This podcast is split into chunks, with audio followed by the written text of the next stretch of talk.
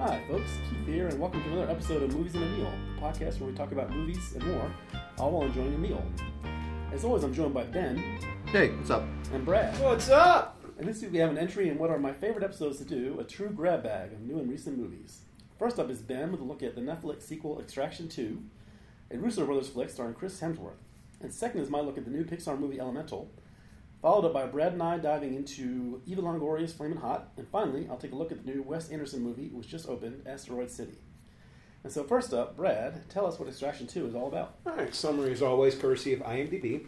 After barely surviving his grievous wounds from his mission in Dhaka, Bangladesh, Tyler Rake is back and his team is ready to take on their next mission. As Keith mentioned, you know, this movie is written by Joe Russo, and it's in the Russo brothers family because uh, the director Sam Hargraves is a stuntman for them. He directed the first one. Sam Hargraves also was like Chris Evans' stunt double for like Winter Soldier and all that, Oh, wow. so he knows a lot of action. So, he's the director. Yes, Cool.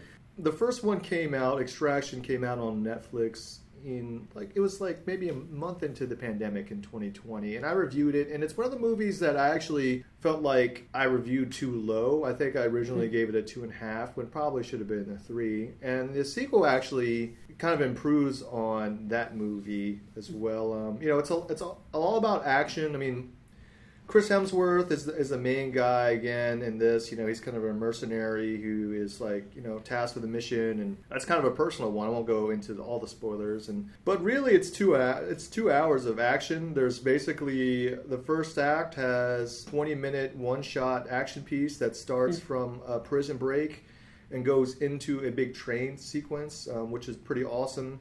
The second act is uh, a raid, and the third one too is kind of a, a big showdown. Uh, but it's a good showcase for Chris Hemsworth. I'm happy to see him in another series of movies that not necessarily is Thor, just because I, you know, I think it, they, these roles kind of fit him well.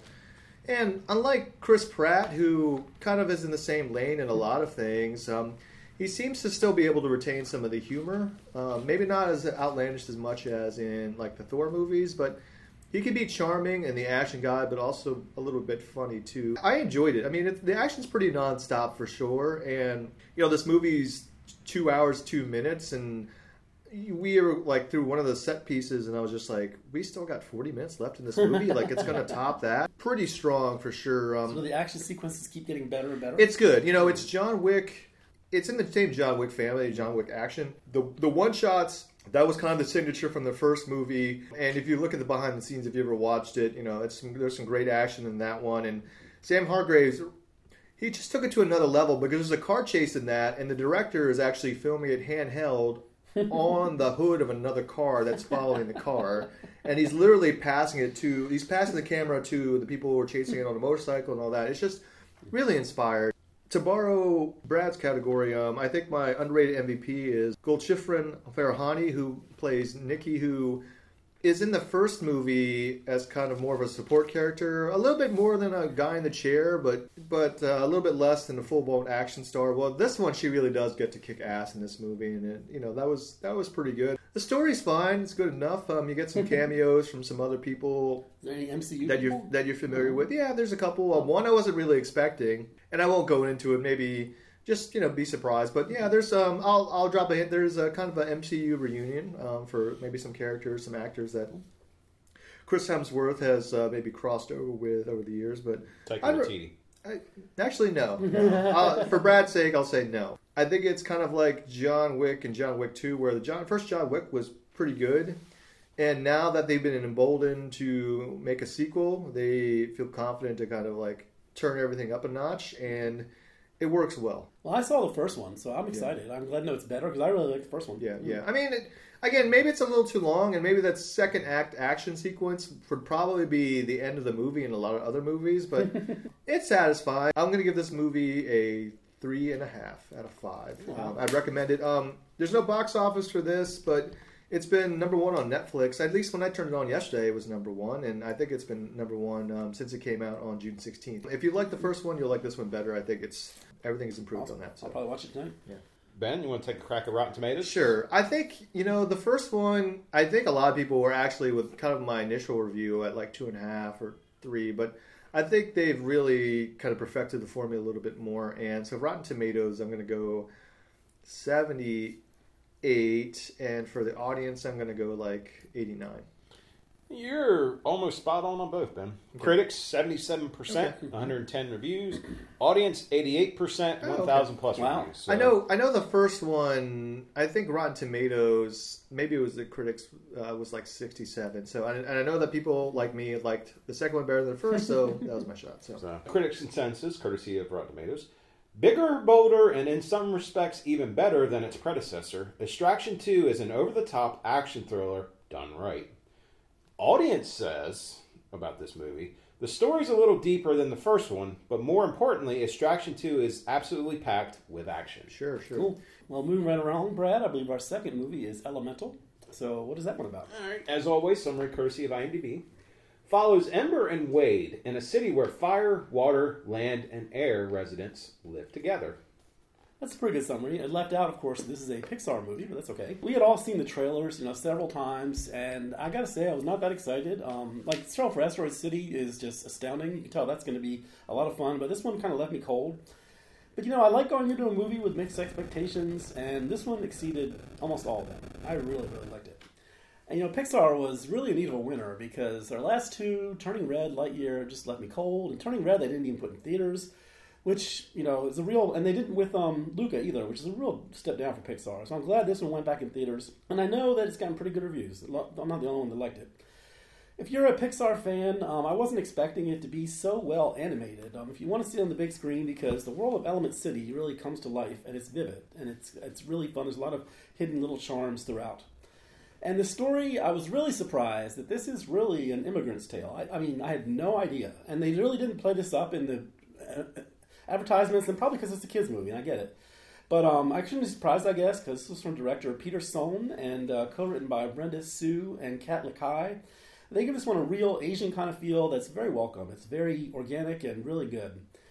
And in the world of Element City, we learn early that Bernie and Cinder Lumen, voiced by voiced by Ronnie Del Carmen and Shila Ommi, are new immigrants to Firetown, where they open a store called the Fireplace, and are subject to many levels of xenophobia in a realm where it's well established the elements just don't mix. Firetown is cleverly modeled after the Chinatowns that pop up in American cities, and it's all tackled with more seriousness than I expected for an animated movie. Another level on which Elemental works better than I expected is as a romantic comedy, again aided by great voice work by Leah Lewis as Ember Lumen and Mamoudou Athie as Water Element Wade. Fire and water don't mix, of course, so it makes for the perfect romantic comedy storyline, and watching them flirt is just a joy throughout. As a romantic comedy, this is also perhaps the best one Pixar has done yet. This all adds up to a much better movie than I expected that works on many levels. So, to put it in perspective, my top Pixar movies are the Toy Story trilogy, Ratatouille, Incredibles 1 and 2, and Coco. See how good Elemental is? It's like right behind those. And for that, I will give it an affectionate 3.5 stars and recommend this one very highly. Keith, what's your thoughts on Rotten Tomatoes?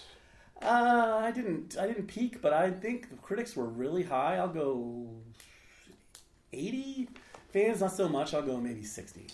All right. Critics, 75%, 184 reviews. Audience, 92%, 1,000 plus reviews. Wow, that's impressive because you know, like I said, there's a lot there's a lot of issues going on here, so I'm glad that people got into it. That's good.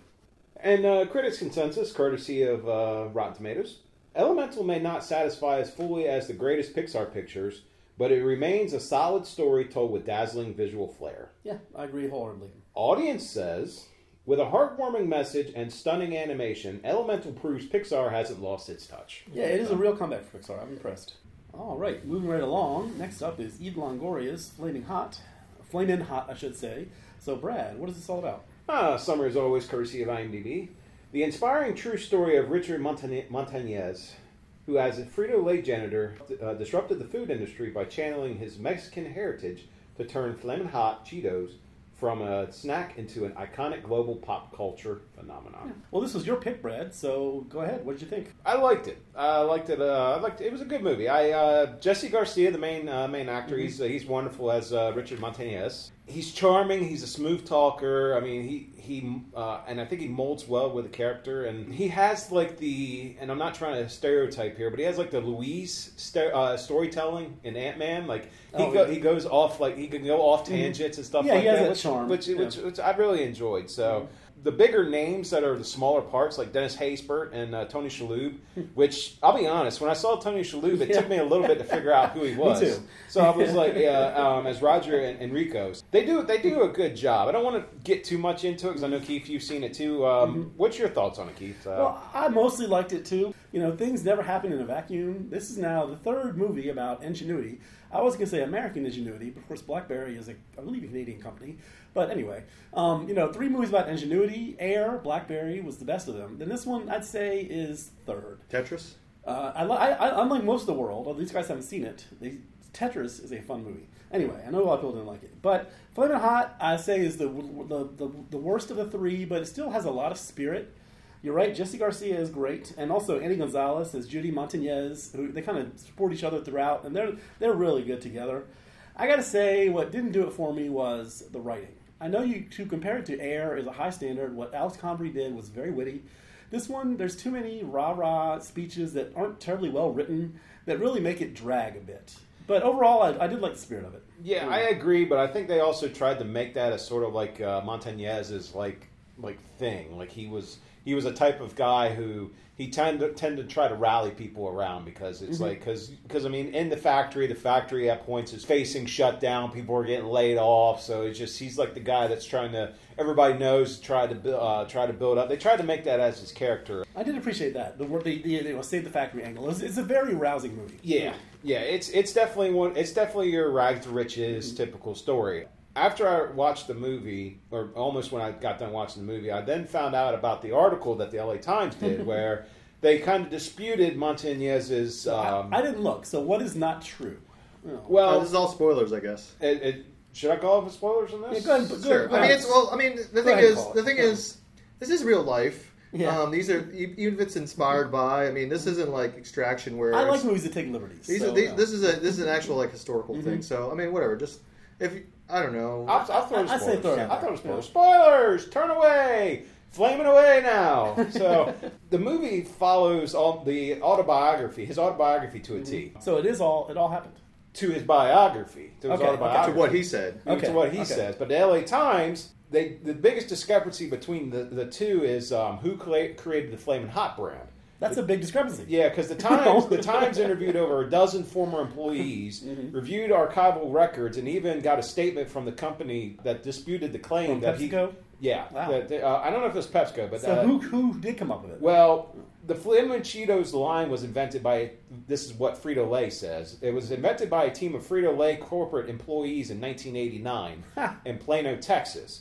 As a junior employee, Lynn Greenfield, she's the one who, uh, the employee who they interviewed about it, person was in charge of it. Let me change that. So, Montañez spearheaded a line of products called uh, Saber, Sabrositas, which, uh, which was targeted. like at the same time. Yeah, uh, to an extent, which targeted Latino customers in L.A. in 1994, five Oh, years little later, okay. afterwards. So after the Flamin' Hot Cheeto. So they came out before he came up with his idea. Well, that's what the Times is, That's a big is saying. Yeah, that's that's what the Times is saying. So, Yeah. but I like the way they handle it because there's there's two ways you can handle a biography. You can either have it to almost to a T with changing minor things, which I can kind of uh, which I can deal with, or you can just make crap up, and that's mm-hmm. those are the biography things that I hate unless they do it in a satirical way. No, I, I, you're right. If you're all in and you make shit up, people know you're playing with the Yeah. truth. That's okay. Like the Just- Weird Al. just Yeah. like Yeah. Weird Al. Yeah, Yeah, exactly. just- so the way they did it was they, they kind of showed both ends of the story because they would show Montañez's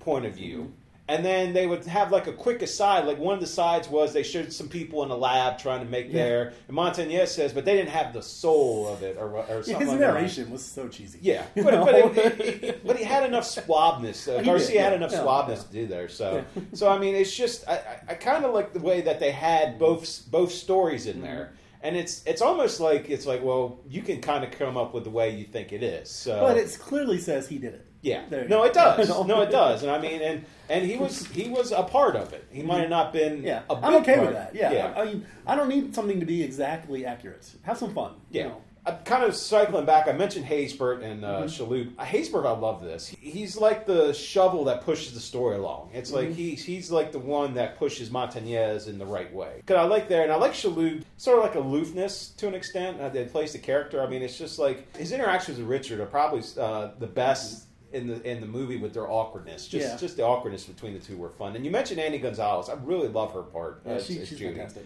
Like you said, the supportive wife, but also when she needs to say her piece, she does a great job with it, and it's it's very well done. she's So, very funny. yeah, she's one of the better so- written parts. Yeah, but no, um, you're right. Those are two of my favorite actors, and they're both very well done. I particularly laughed whenever Tony Shalhoub opened his mouth. He was fantastic, and I've always liked Matt Walsh. You know, he's kind of towed that line of he does a mix of funny and straight characters. This is one of his more serious characters, but still very funny. And he plays the shop foreman. He's very good. So let me ask you, Brad, because you obviously love Flamin' Hot products. In fact, um, by the time maybe you listen to this, we'll have posted the photo of um, the Flaming Hot Cheetos bag that Brad had this morning uh, to eat. So does this year change your opinion about Flaming Hot at all? um, Flaming Hot stuff? I mean, it's it's good to know the backstory behind it, I guess, even if it is disputed. I mean, it's changed my opinion. No, I mean they're still, Still good. Uh, you still they're still good products. Everybody loves a little heat, like like the little kid said. It's like hot, hot, hot, hot, hot. It's like, Yeah. is it a good heat? Yeah.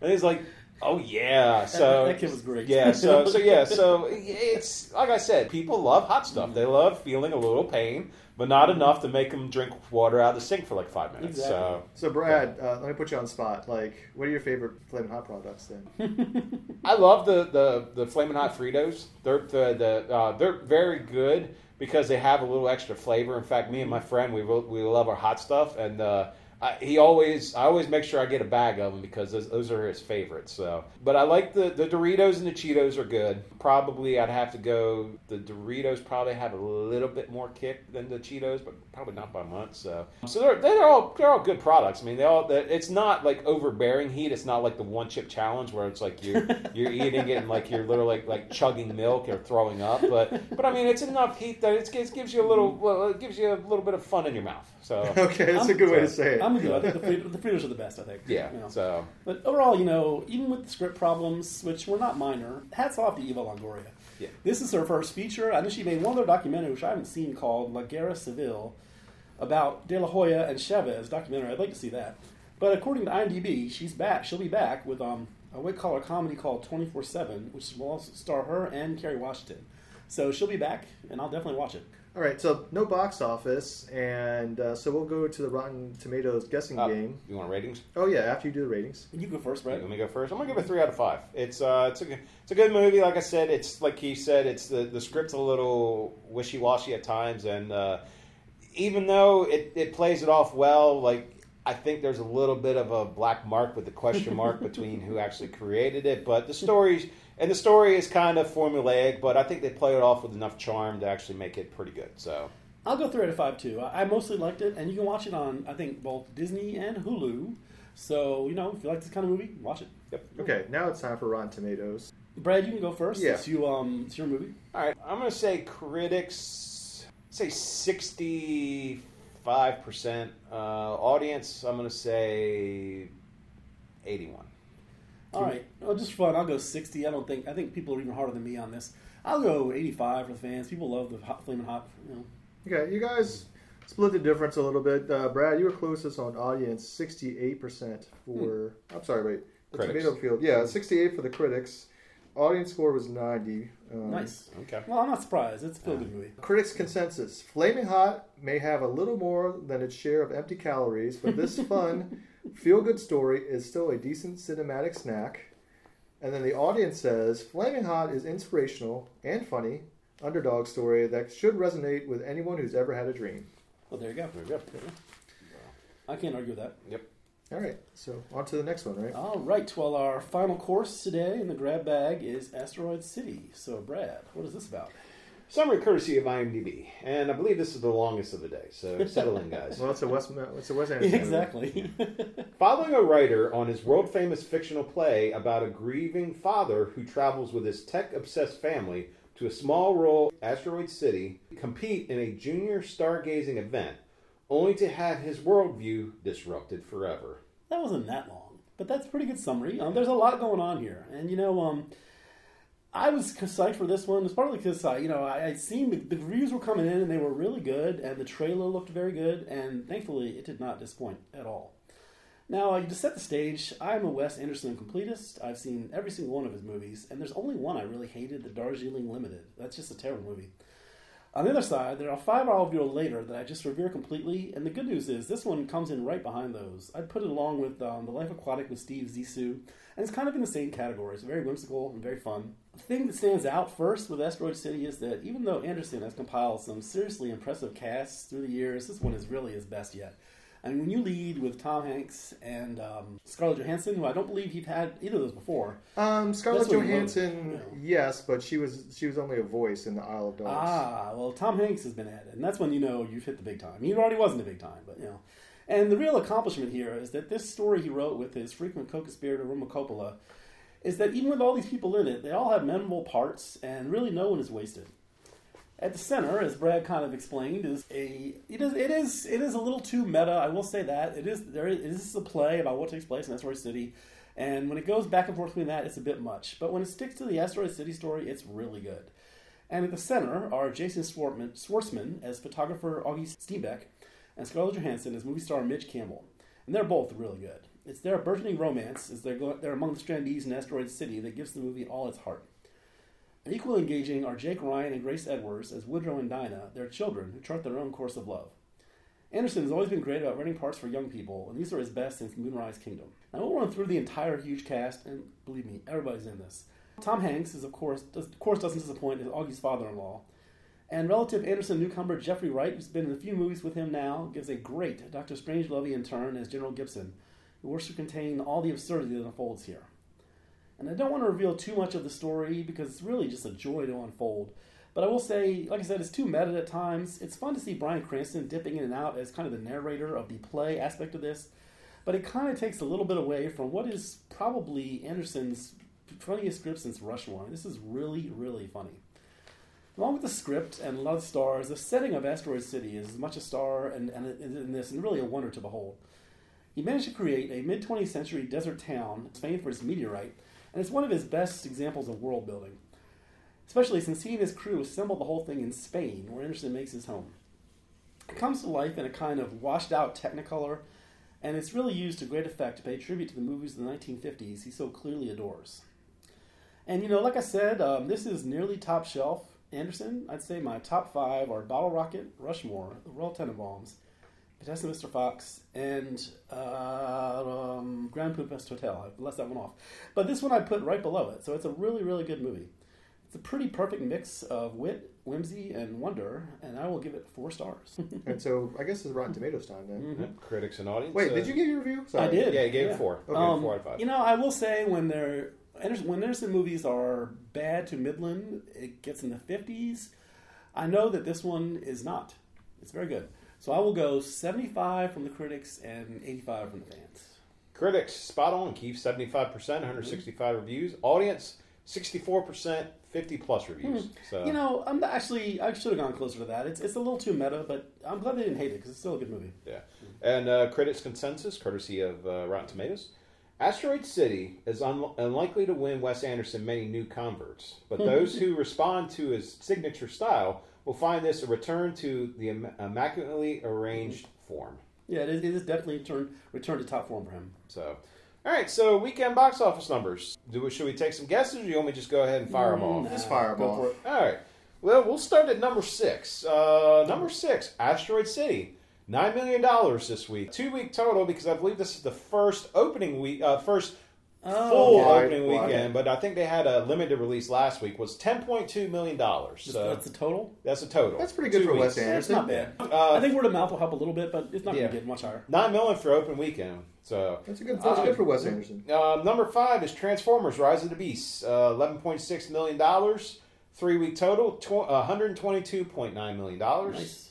Uh, number four, opening weekend, No Hard Feelings, fifteen point one million dollars. That's a good number. I like that. Uh, Number three, just barely running by, by it, is The Flash with fifteen point three million dollars this week. Two week total of eighty-seven point That, six million big dollars. drop. Yeah, Wow. it is. So number two, uh, already mentioned in the podcast, Elementals, eighteen point five million dollars. Two week total of sixty-five point five million dollars. That's a really actually good number for Pixar. Pixar should be happy with that. Yeah. You know. And then number one, um, swinging by Spider-Man Across the Spider-Verse, nineteen point three million dollars. Really? Four week total of 30, 317.1 million dollars. So I had a comeback because I know Transformers unseated like the following week. Yeah. But now it's back and it's, It's it- it- I think it was older and it's back. Yeah, I think it was. Uh, was it in second last week? Or was hold up? I got to right.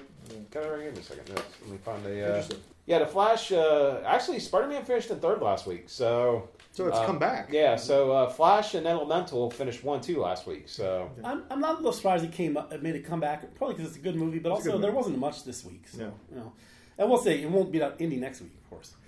But you know, um, those are really bad numbers for the Flash. This is a Yeah. problem for DC. It is Yeah. a problem for DC. Yeah, that's. Uh, I think that's a sign. That, And you uh, know, the Blue Beetle, I believe it's called.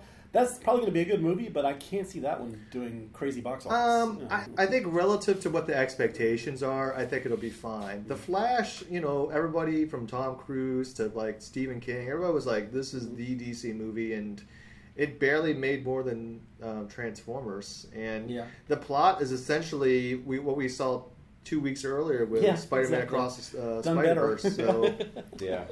what are you gonna do? What I, I gonna Too bad. I think it just hit a bad batch of uh, movies and just the the the uh, the press on it. With Yeah. uh, unfortunately with oh, uh, they tried to bury Ezra, but Yeah. you can't completely. no. All right, so I think maybe it's time to wrap this episode up then. So All right. Keith, You can find us at Movies and the Meal, OG at gmail.com, uh, Movies and the Meal on Twitter, and give us a listen on iHeartRadio, Stitcher, Apple Podcasts, wherever you find your podcasts. Okay, all right. So next week, I think Indiana Jones and the Dial of Destiny. Excellent. So, all right. So for this episode of Movies and Meal, I'm Ben. And Keith? Brad, peace.